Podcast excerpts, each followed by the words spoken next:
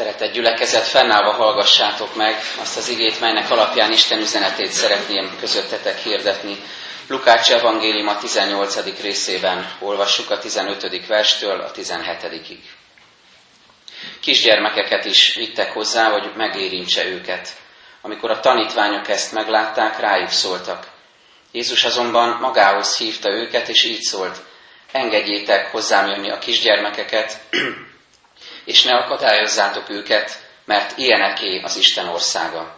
Bizony mondom nektek, aki nem úgy fogadja az Isten országát, mint egy kisgyermek, semmiképpen nem megy be abba. Ez Isten igéje. Foglaljunk helyet.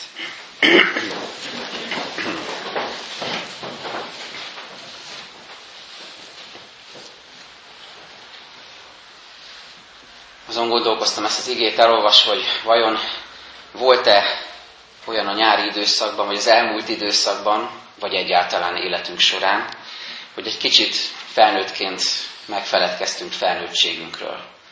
Egy kicsit kiléptünk abból a szerepből, hogy főállású felnőttek vagyunk, és tudtunk talán egy kicsit gyerekek lenni újra, vagy először életünk során.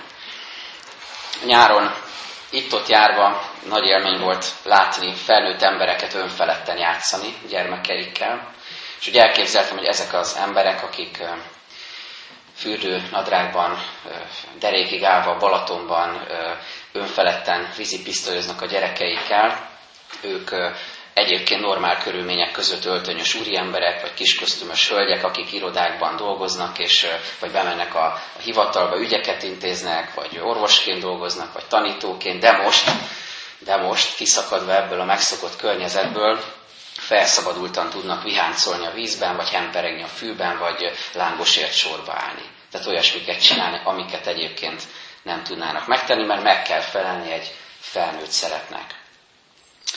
És elgondolkoztam rajta, hogy mit jelent gyereknek lenni, és felírtam egy pár tényezőt, amin elgondolkozhatunk bevezetésként. Mit jelent gyereknek lenni? Például vicceseket mondani, és, és nem törődve azzal vicceseket mondani, hogy vajon mit fognak szólni hozzá a többiek, és hogyha nevetnek rajtunk, hogyha vicceset mondunk, akkor tudjunk velük együtt nevetni. Így lehet például az a gyermek, vagy az a hittanos, akiről, eh, aki azt mondta, amikor megkérdezték tőle, hogy melyik az ötödik parancsolat, kicsit rosszul emlékezve a szövegre, hogy teszteld apádat és anyádat, ami ugye majdnem ugyanaz, de azért mégsem, tehát fontos a tisztelet, de néha bizony a gyermekek tesztelik az édesapjukat, édesanyjukat, a türelmet, a béketűrést, a, a hosszú tűrést.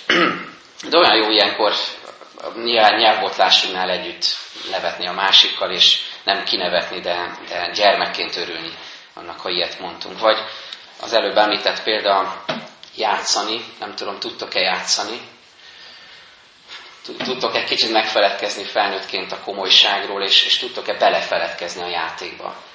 Én lelkészekkel szoktam néha együtt focizni, meg másokkal is, és több helyen fociztam már, és olyan, olyan jó azt megélni, amikor úgy tudunk focizni, hogy abban önfeledtség van. Hogy persze vére megy, mert komolyan vesszük, mert azért oda tesszük magunkat, de, de hogy azért a játék öröme is ott van benne. Mert olyan helyen is fociztam már, ahol hát késegyre menő viták voltak, hogy most kint volt vagy bent volt, és hát mindenféle anyázások elhangoztak, mert annyira komolyan kellett venni. Szóval olyan jó, amikor, amikor tudunk, tudjuk komolyan venni a játékot, de tudunk bele is, tudunk belefeledkezni a játék örömében. Vagy amikor akkor is gyermekek vagyunk, vagy gyermekséget élünk át, amikor valamit önfeledten átélünk, amikor önfeledtek tudunk lenni, amikor felszabadultak tudunk lenni az otthonunkban, a gyermekeink, a házastársunk társaságában, és nem utolsó sorban az Atya jelenlétében, az Isten jelenlétében. Vagy amikor tudunk felszabadultan beszélni, amikor nem kell mindig arra figyelni, hogy, hogy most PC vagyok, vagy nem. Most megfelelő szavakat használok egy helyen, vagy sem. Egy gyerek nem foglalkozik ilyesmivel, akinek van gyereke, unokája tudja, hogy nem nagyon válogatják meg a szavaikat. Most nem a csúnya beszédre gondolok, hanem arra, amikor úgy, ami a szívemen, az a számon önfeledten és őszintén kimondom. Vajon tudunk-e ilyen módon gyerekek lenni, vagy túlságosan is figyelni kell a beszédünkre. Vagy az is a, a gyermekség önfeledtségét jelenti, amikor tudunk a teremtett világ csodáira rá, rá csodálkozni, belefeledkezni abba, hogy az ujjamon van egy katica, hogy mindjárt elröppen, keresztül suhan az éjszakai jégbolton egy hullócsillag, és én ennek a hatalmas teremtettségnek a része vagyok. Szerintem ez is a, a gyermekségünkhöz hozzátartozik, hogy erre tudjunk rácsodálkozni. És hadd mondjak még egy utolsót, az is a gyermekségünkhöz tartozik, hogy nem vagyunk az idő rabjai. A felnőttségünknek ez nagyon komoly része, hogy határidők vannak, ott kell lenni időre, be kell tartani, nem lehet késni, nem lehet abból kizökkenni. Egy gyermek bizonyos életkorig azt se tudja, hány óra van, azt se tudja, milyen nap van, most éppen mi van, és de, hát persze felnőttekkel is ez néha előfordul még, de, de ezért ez a gyermekségünknek része, hogy, hogy, hogyha ezt meg tudjuk élni, hogy nem vagyunk az időnek a rabjai. De most már nyári élményektől függetlenül hozom ezt a kérdést elétek, hogy, hogy vajon vannak-e ilyen élményeink, ilyen pillanataink, amikor, amikor komoly és, és, és igazi kapcsolatunk van a bennünk élő gyermekkel. Amikor nem egy szerepnek a, a megkövesedett részei vagyunk, hogy mi felnőttek vagyunk, hanem amikor igazi kapcsolat van köztünk és a bennünk élő gyermek között. Vagy, ha ez nem így van, akkor lehet, hogy már tényleg csak komoly ábrázatú, felelős beosztású, komolykodó, felnőttes mozdulatsorokat végrehajtó, az egyházban, a munkahelyen, az otthonunkban is így viselkedő felnőttek tudunk -e lenni. Csak zárójelben jegyzem meg, hogy mennyire érdekes ez a szó, hogy felnőtt. Ugye büszkék vagyunk erre, hogy felnőttek vagyunk, de ugye abban az van, hogy abban van egy folyamat is. Azt fejezi ki ez a szó, hogy, hogy felnőttünk, persze még ennek ennek a folyamatnak még nincs teljesen vége, de elgondolkoztatok-e már azon, hogy, hogy vajon tényleg felnőttünk-e? Sokszor szembesülünk azzal, hogy büszkék vagyunk felnőttségünkre, de, de nem mutatjuk a felnőttség jegyeit. Nem jellemző ránk az, ami egy felnőttre jellemző kéne, hogy legyen, amiről az ige is beszél. Nem tudunk elengedni, ragaszkodunk sérelmeinkhez, ragaszkodunk múltunkhoz, ragaszkodunk a jussunkhoz, a saját igazságunkhoz, mint egy makacs kisgyermek néha mindig milyen kell legyen az utolsó szó. Néha magunkra zárjuk az életünk ajtaját, mint egy, mint egy kamasz. És egy picit ez egy saját élmény is ez a tapasztalás, nem magammal kapcsolatban. Szóval magunkra zárjuk az ajtónkat, és azt mondjuk, azt üzenjük, hagyjatok békén. Szóval valójában felnőttünk-e ezt a kérdést feszegeti számunkra az ige, és ha már felnőttünk és büszkék vagyunk felnőttségünkre, akkor tudunk-e újra gyerekek lenni. A Bibliolvasó kalauz szerint a héten fogjuk majd olvasni ezt az ige szakaszt, amit olvastam, és az előbb elmondottak fényében szeretném, ha röviden rátekintenénk erre, hogy mit tanít Jézus a gyermekség lényegéről. Három szóra, három gondolatra fogunk fókuszálni. És ezek közül az első az érintés. Az első szó, első gondolat, amire figyelhetünk, az érintés. Figyeljétek meg, hogy az evangéliumokban milyen fontos szerepe van az érintésnek. Annak, ahogyan Jézus megközelít egy embert, és ahogyan megérinti. Nem csak beszél vele, nem csak tanítja, nem csak föláll egy pulpitusra és elmond egy nagyívű prédikációt, hanem közel megy egy emberhez, kontaktus teremt vele, és megérinti. És jellemzően beteg emberekkel kapcsolatban olvassuk, hogy Jézus valóságosan megérinti őket, egy leprást, akit egyébként senki más nem lenne hajlandó megérinteni, akihez senki nem menne közel, akivel senki nem törődne, de Jézus kész erre, vagy egy vakembernek a szemét, vagy a vérfolyásos asszonyt, aki szégyelli magát a többi ember előtt, aki küzdködik a betegségével, aki elleplezni ezt, aki, aki szégyel emberek közé menni, csak oda sonfordál, és, és ő maga is keresi az érintést Jézussal, a kapcsolatot, vagy egy bénát, akinek megérinti az életét, és ő újra tud járni. Tehát ezek fantasztikus találkozások és érintések, amikor azt olvassuk, megérintette Jézus, és meggyógyult. Nem, mint hogyha hatalmas úr, a királyok királya, a megváltó ne tudna a szavával is gyógyítani és változást elérni. Megtehetné, és néha meg is teszi, oda megy, és, és az ő szavára valaki meggyógyul. De annak van egy plusz jelentőség, amikor Jézus meg is érint egy embert. Mert ott van ebben Isten mély közösség vállalása, az elesett, a segítségre szoruló, a beteg, a szégyenét hordozó, a terheket cipelő, a mélységekkel küzdő bűnös emberrel. Jézus megérinti azt, akit, akit senki más és ezzel kifejezésre jutatja ezzel a gesztussal, hogy hogy ő szeretné bátorítani az illetőt, szeretné most személyesen bennünket is bátorítani ezzel az érintéssel, és szeretne így bátorító módon belépni az életünkbe. és visszatükrözi ezt, még hadd, hadd tegyem hozzá teológiailag, visszatükrözi ez a gesztus, ez az érintés, a teremtésnek a munkáját. A Genezisben olvassuk, hogy, hogy Isten megformálta az embert földporából, és ez a formálás, ahogyan hozzányúl Isten az anyaghoz, az anyaghoz nem kötött Isten, hozzányúl az anyaghoz, és láthatót, élőt teremt, ebben is ott van az Istennek az érintése, az Isten újja lenyomata az életünkön. Jézus ma is szeretné így megérinteni az életünket, és olyan jó lenne tapasztalni ennek a, ennek a Jézusi érintésnek egyfelől a szükségességét, másfelől az isteni tisztaságát. Két ö, tekintetben is szeretném ezt elétek hozni. Egyrészt a szükségességét, mert egy, mert egy olyan világban élünk, amely, amelyben a testiség nagyon nagy szerepet kap ugyan, de az igazi érintés, a valódi kapcsolat, a valódi találkozás, az igazi szembesülés legfőképpen Istennel, de egyébként egymással is, ez nagyon nagy hiányzik. Úgy is lehetne mondani ezt, hogy közön. Amikor elmegyünk fontos dolgok mellett, amikor elmegyünk Isten mellett, amikor elmegyünk egymás élete mellett. És csak hadd mondjak pár példát a jelenből és a közelmúltból. Ugye tudjátok, hogy hallunk híreket, ezek felzaklatnak bennünket, de egy idő után immunissá válunk ezekre, és közönössé is. Tehát nem tudom, hogy számotokra melyik az a hír, ami, ami elér az inger küszöbötöket, amikor azt mondjátok, hogy na, na ez már tűrhetetlen. De én azt látom, hogy ez az inger küszöb, ez, ez rohamosan emelkedik, és egyre nehezebb olyat mondani nekünk, ami megdöbbenünk. De a visszatérve és pár példát hozva, vajon emlékeztem-e még arra, hogy a szomszédos országunkban, Ukrajnában háború van? ki az, aki neki még ez eszébe jut néha. Mert hogy nem ért véget a helyzet, ez a helyzet. Azt olvastam, hogy azt hallottam, évente egy millió ukrán vándorol ki ebből a helyzetből, ebből a nyomorúságból, és ott vannak magyar testvéreink is, karnyújtásnyira tőlünk. Vajon emlékszünk-e még erre?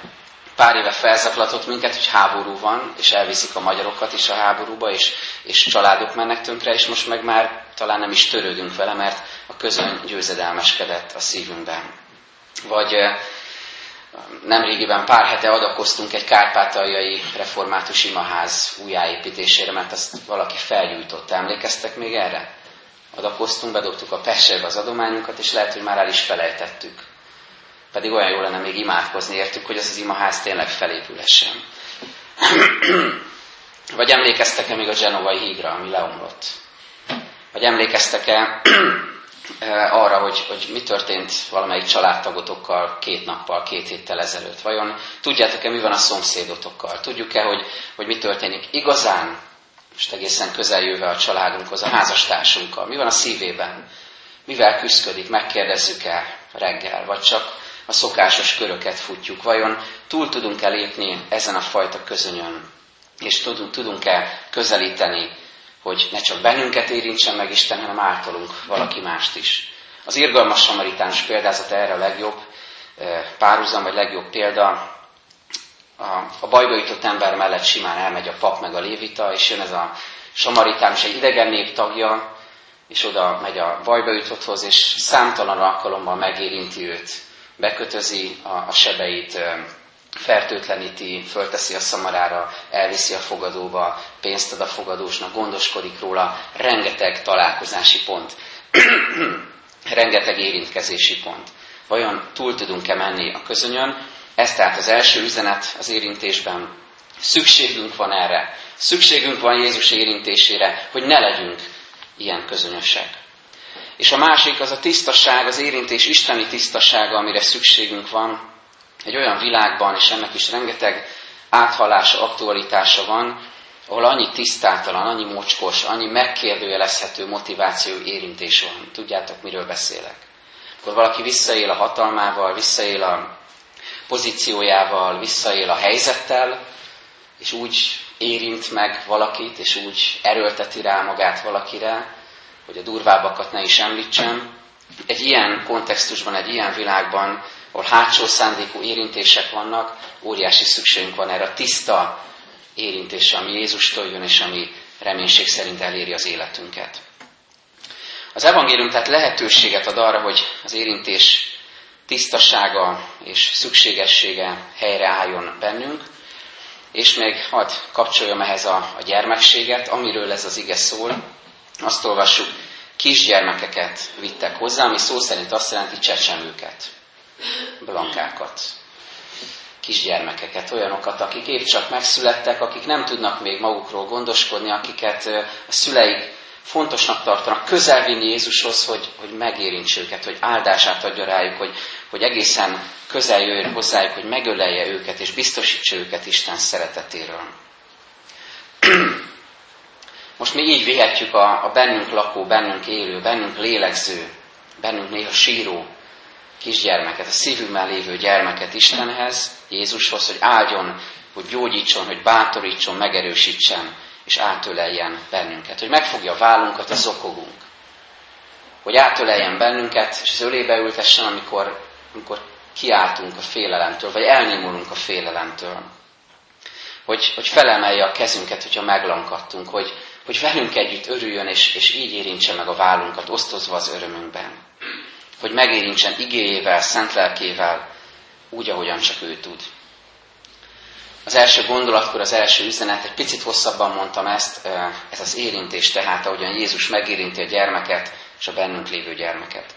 A második szó, amire figyeljünk, ez a gátlás. Mert van itt egy ellenpont a történetben, vannak elkötelezett és felszabadult szülők, akik a protokollal mit sem törődve oda viszik a kisgyermekeket Jézushoz, és vannak a mindezt gyanakodva néző tanítványok.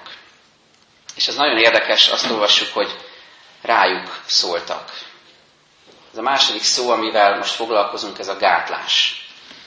A gátlásaink. Én magam nagyon gátlásos kisgyermekként nőttem fel, és ezekből rengeteg maradt még most is. Tudom, mit jelent az, amikor, amikor gátlásokkal vagyunk jelen egy helyzetben, és, és az megakadályoz abban, hogy valami többet, valami teljesebbet átéljünk.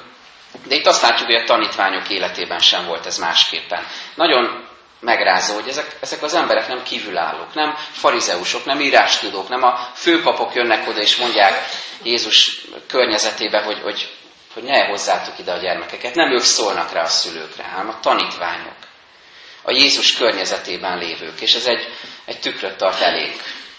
Akik Jézus közelében élünk, akik Jézus tanítványai vagyunk. Azt látjuk, hogy amikor sorra hozták a síró, hangoskodó, zavarba ejtően viselkedő csecsemőket Jézus közelében, akkor némely tanítvány ezt nagyon zokon vette, vagy elkezdett feszengeni, és, és nem jól érezni magát ebben a helyzetben. Feszengés. Ismerős ez az érzés nektek? Akkor egy olyan szituációban vagytok, amivel nem tudtok mit kezdeni, és úgy, úgy feszengtek. Valahogy nem jó ez. Valahogy be kéne oldani, valahogy szólni kéne már Jézusnak, hogy azért ez mégsem illő, vagy szólni kéne egy illetékesnek, valakinek, hogy orvosolja ezt a helyzetet amikor feszengsz, kényelmetlenül érzed magad, amikor valami kínosnak tűnik. Miért? Mert nem vagy biztos abban, hogy ez ideillő, hogy szabad így viselkedni. Még tovább megyek, és ez még durvább, hogy szabad-e így érezni. Volt már veletek ilyen, amikor, amikor még egy érzést is megkérdőjeleztetek magatokban, és amiatt feszengtetek? Érezhetek így? Örülhetek ennek? Lehetek most felszabadult? Lehetek boldog? Néha ezt sem engedjük meg magunknak.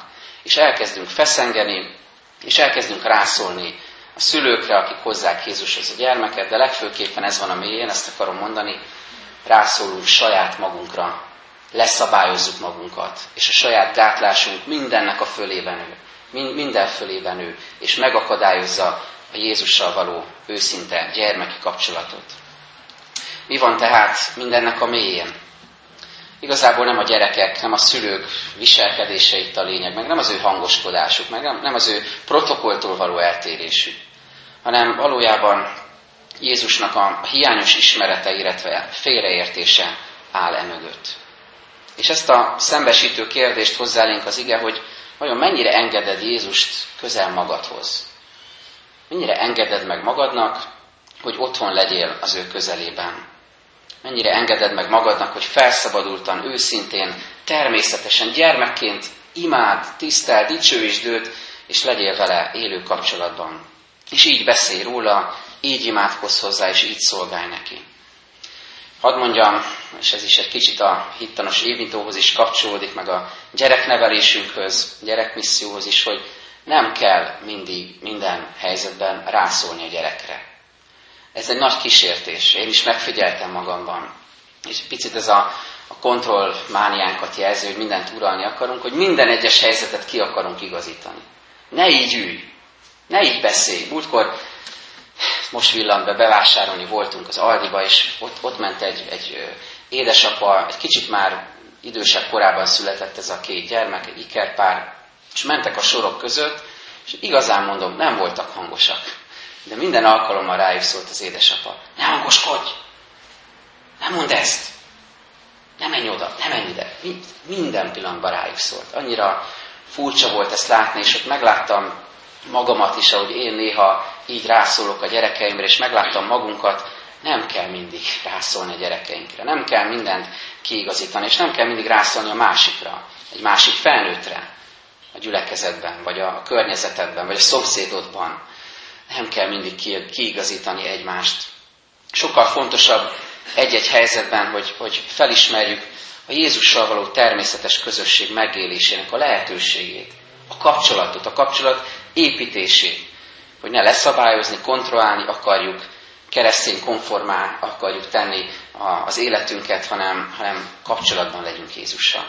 És végül a harmadik szó, a gátlás után ez a befogadás. A 17. versben olvassuk, bizony mondom nektek, aki nem úgy fogadja az Isten országát, mint egy kisgyermek, semmiképpen nem megy be abba.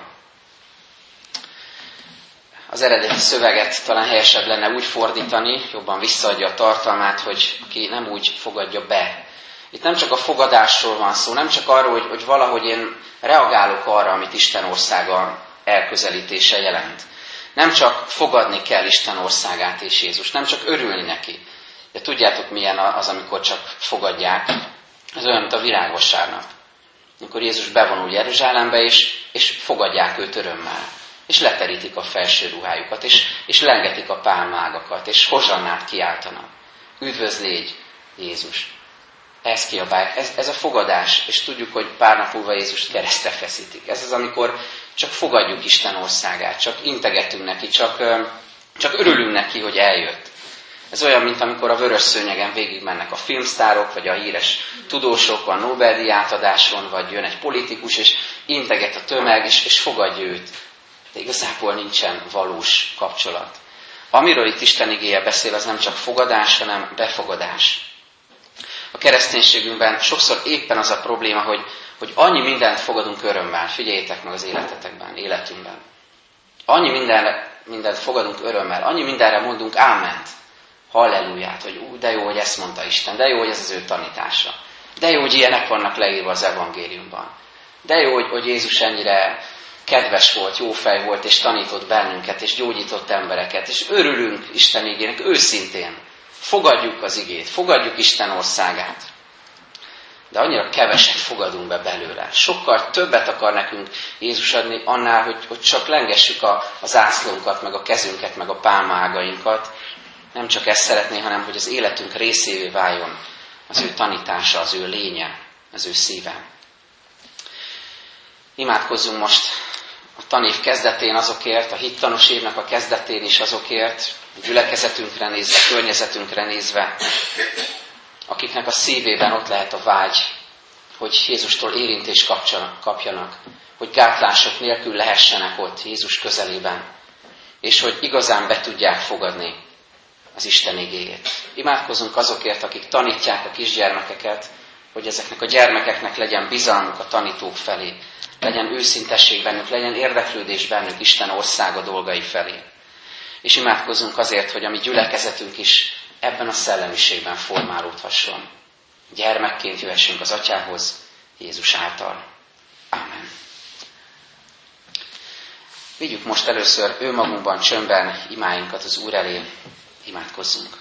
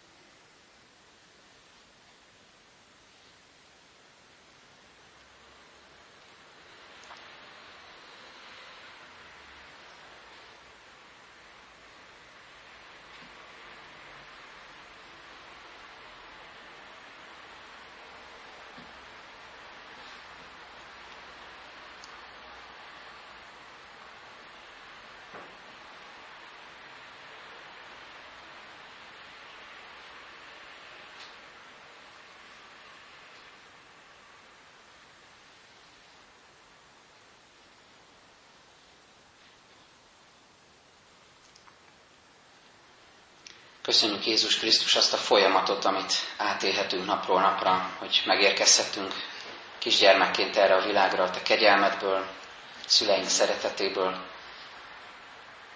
Elkezdhetünk felnőni, tapasztalni, elkezdhetünk kinyílni a világ dolgaira, és amikor már egészen biztosak voltunk abban, hogy felnőttek vagyunk, akkor újra rácsodálkozhatunk, rácsodálkozhatunk arra, hogy mennyire fontos, hogy tudjunk gyermekek is lenni, gyermekek maradni. Köszönjük, hogy ebben tanítasz bennünket igéd által, és köszönjük Jézus, hogy te annyira türelmes vagy hozzánk.